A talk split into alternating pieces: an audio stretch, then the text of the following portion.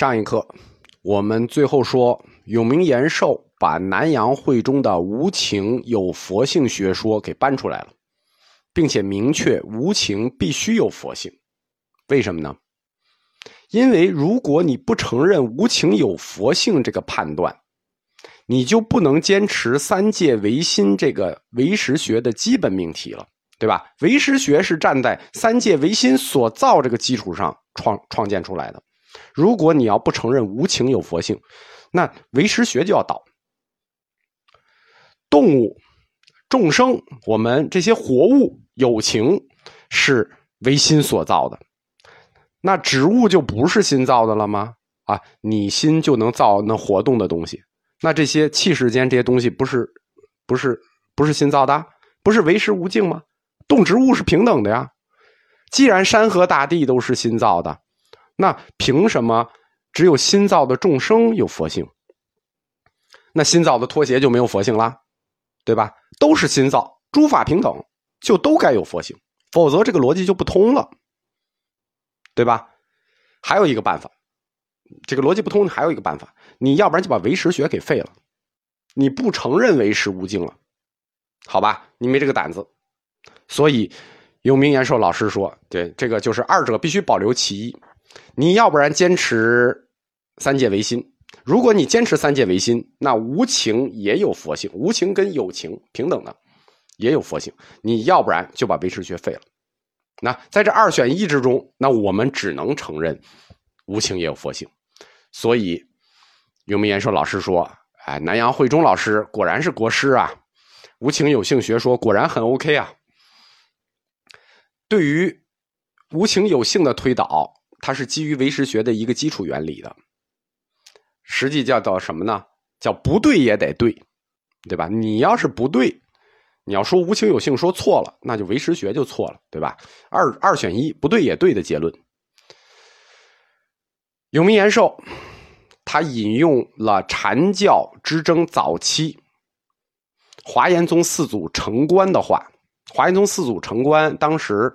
这个调和禅宗和教门之间矛盾的时候，说过这么一段话：说今学法者，就是学教门的，多气内而外求，啊求求于经教，啊教门求于经教，气内而外求；习禅者好王源而内照，就是禅宗修禅的人呢，好王源而内照，不太考虑因缘，整是去找自己的内心，并为偏执拒之二边。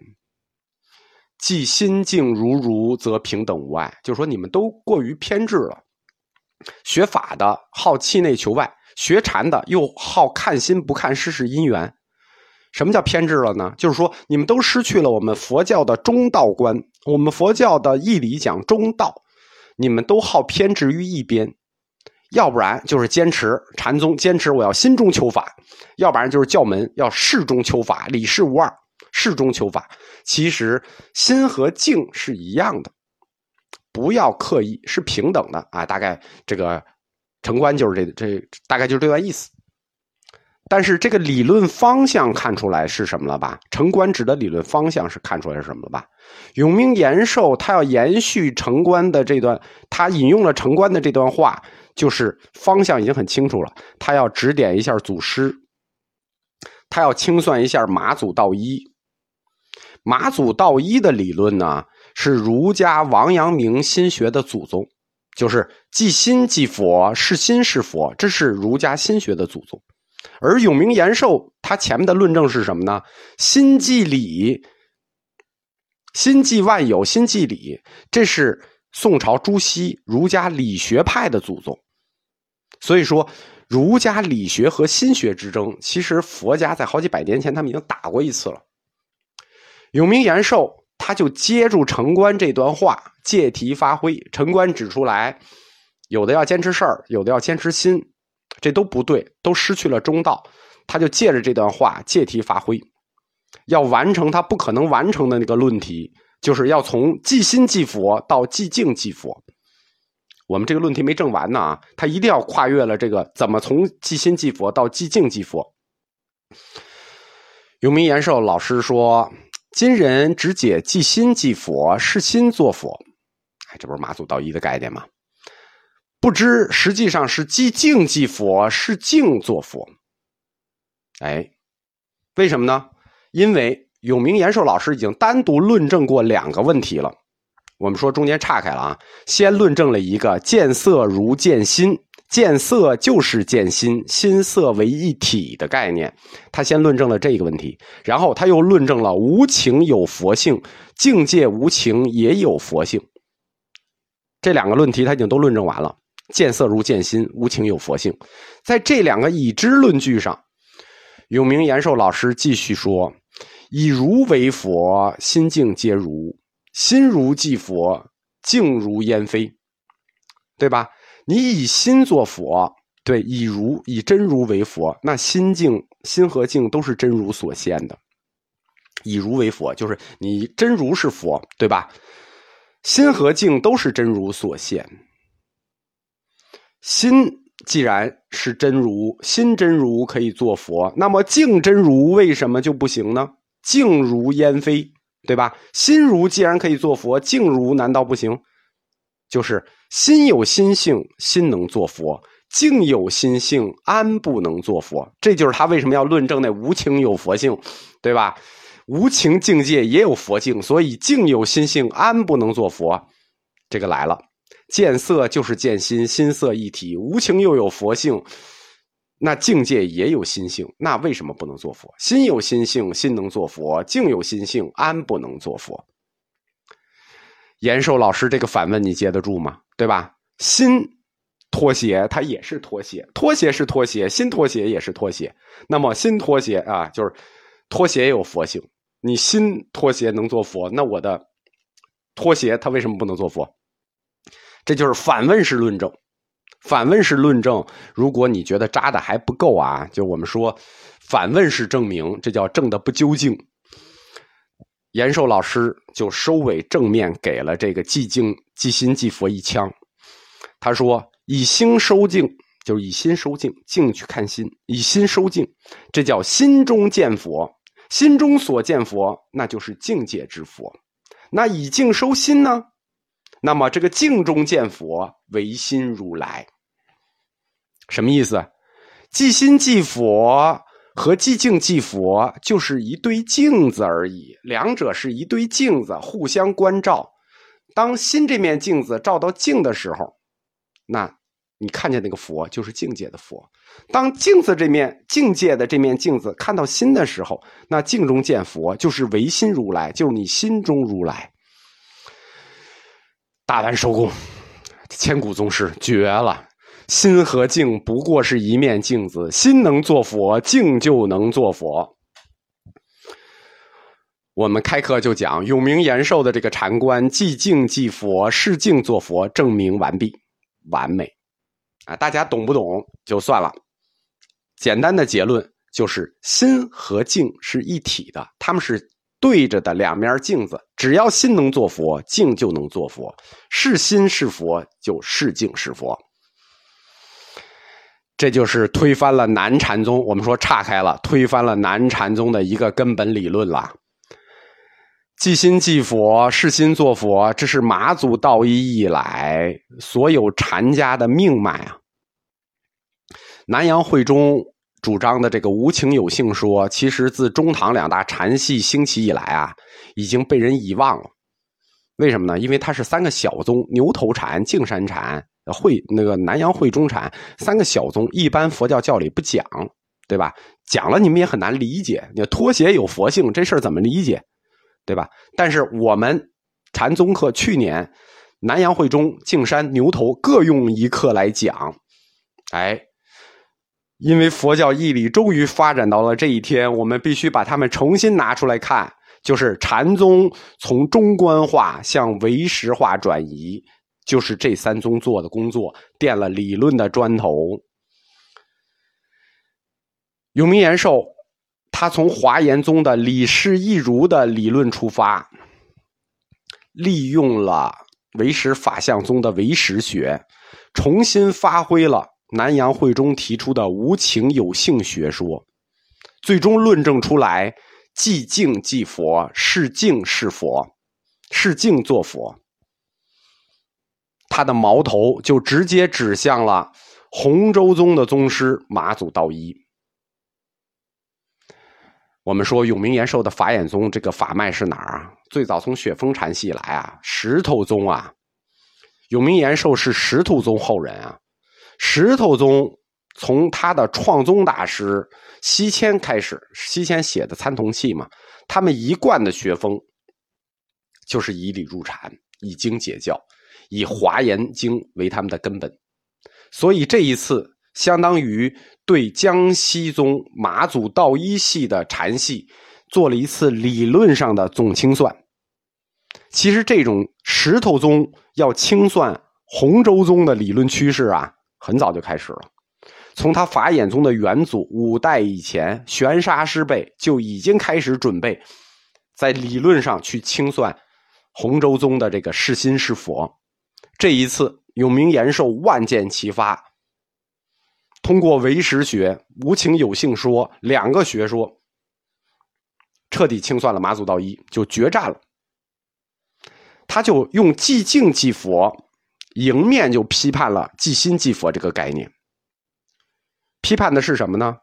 是它的片面性，对吧？你只看到即心即佛，实际心和镜是两面镜子对着放，互相看。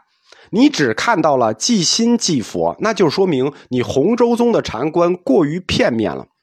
而且清算马祖道一的即心即佛，它是有这个理论必然的，因为以即心即佛出发，马祖道一系的这个禅系有狂禅的倾向。啊，心就跟那个王阳明的心学一样嘛。王阳明的心学后期也是过于放放旷了，到王肯那个时候。这样，就是禅宗传统禅宗这种放旷的禅风啊，以心为佛，那禅风一定放旷，对吧？那以理为佛，那禅风就大大收敛，为禅宗庙堂化、理学化就铺平了道路。永明延寿这个“寂静即佛，是静作佛”的口号，实际是禅宗理论转身的标志。是禅宗唯识化的标志。它不但使境这个概念，就是外境概念，有了客体化的外观，也使理和心出现了分离的倾向。就是原来这个理和心啊，没有出现分离倾向，只强调心。理呢是具体的理事之间的关系，但这一次理和心并列分离了。这就是禅宗的。从马祖开始的禅宗心学，向永明延寿开始的禅宗理学转换的。佛教里的心学和理学先后出现的顺序和转换趋势和儒教是相反的。佛教先出现的是禅宗心学，然后向禅宗理学转换，而儒教呢，它相反，儒家先出的是宋朝的理学，向明朝王阳明的心学转换。如果说六祖慧能这个风动幡动，仁者心动，开创了禅宗心学，使禅宗心学达到了一个独立的这个高度，开创了五百年的禅宗心学。那么永明延寿的这套论证，见色即见心，心即万有，心即理，或者说一句心即理，就使禅宗的理学。达到了可以独立的程度。禅宗理学的出现，我们说它影响到了儒家理学的出现嘛？禅宗理学的出现，它在中国佛学界乃至整个中国文化上意义都非常重大，非常深远，重大深远到不可估量。但是世间的事呢，都是因缘。我们说世间的事都是因缘，盛极转衰这件事是一个必然。永明延寿，他作为佛教理论的喜马拉雅山本山，自他以后呢，汉传佛教就再也没有创新型的理论了，他到头了。至少在佛教自己的义理领域，永明延寿达到了理论的高峰巅峰，啊，之后直接就是理论断崖，所以世无圣人久矣啊。后面还有一点查漏补缺的地方，就是明教契松做的三教合一论。这就是这个文化的缺憾。我们在讲佛教史的时候说啊，文化中国文化有走向大一统的这种内在冲动，但是真正完成了文化大一统之后，它的弊端就显示出来了。永明延寿这件事情就非常典型，对吧？一个人和四教于一身，开创两宗，树立新宗。那开创禅宗理学，那简直的一个人的学术贡献说不完。但是他这个理论达到了新的高度之后，一个理论达到高度，尤其是这种理论是通过融合产生的，就是说这个新高度的理论是通过融合二宗产生的，融合两种学说创立的时候，往往都会带来你想不到的一个结果，就是我们说的理论断崖。比如说，当年华严宗的归峰宗密，就这件事情历史上出现过。五祖归峰宗密，五祖归峰宗密也跟永明延寿一样，身兼两家，对吧？他既是华严宗的五祖，他又是菏泽系的嫡传，禅宗菏泽系的嫡传。在归峰宗密时代，教理整个佛学界水平他第一高，他把华严教理融入了禅宗菏泽系。对吧？创立人天教理论、三分教理论，水平之高一时无两。但是，菏泽神会系，我们之前讲过，他的禅观多有特色。那华严教理多么博大，经过归峰宗密整合之后，达到了一个新高度。然后呢？然后华严宗被搞残了，那菏泽系，菏泽系直接就被搞死了。这是这就是结果，想不到的结果。永明延寿。创建的禅宗心理学呢，融理入禅，这种大一统的结果，直接结果就是禅宗的禅学丧失了它的独立性，禅学更加博大了，但是它没有独立性了。我们用这个评价艺术的角度来解释一下，简单解释一下啊，就是说她美的很标准。但是她美的没有个性，哎，这是个美人哎，很美，但是没个性了。我们平时怎么评价艺术作品？评价油画，说一眼就知道是你画的，为什么？因为这个画里有你的语言，呃，这种画里的语言，这种表达就是你的，我一眼就知道这画是你画的，对吧？这才叫艺术家，有他的语言。禅也是，禅自永明延寿之后就丧失了它的独立性。晚唐佛教有两大运动，都是以永明延寿告终的。第一个就是这个禅宗统一运动，以永明延寿开创的禅宗心理学为标志，标志着禅宗统一运动告一段落。我们说嘛，他一人集四家，唯识、华严、天台、净土全干进来了。佛教汉传佛教有两大支流。教门和禅门，永明延寿的这个心理学，禅宗心理学就是以禅化教，从禅宗出发去化教。禅宗以心传心，心为根本；而教门呢，以理传理，以理事关系为根本。但是永明延寿老师竖起了一对镜子，禅宗的心是这面镜子，对面的镜子就是理事关系。心即理了。所以，心即理的禅宗心理学一出，实际就标志着禅宗的心统一了教门的理。禅宗理学，就就是说，永明延寿创建的禅宗理学，实际就是禅宗在理论上完成了去统一教门各派的一个工具。我们说，宗经录本身就是当时显首慈恩天台各宗的高手出来一起写的，所以。华严、唯识、天台各宗皆被斩落于马下，永明延寿就作为禅宗统一运动终点人物。这个运动胜利了，如果还有战役呢，也只能说是零星的一点打扫战场。晚唐之后的两大运动，禅宗统一运动就这样胜利告终。还有一大运动呢，万宗归净，就是万宗归于净土信仰。终点人物也是我们的永明延寿老师，因为他不光是禅宗法眼系的第三组，还是净土宗的第六组。我们在讲净土宗史的时候讲过，净土宗的三祖善导，那初祖谭鸾，二祖道绰都是自我选择投向净土，而三祖善导不是，他叫命定的宗师，就是他命定是净土的宗师。当时他去藏经阁抽本书，哎，观无量寿经，好归于净土了。永明延寿也是，他是命定的净土宗宗师，净土宗六祖。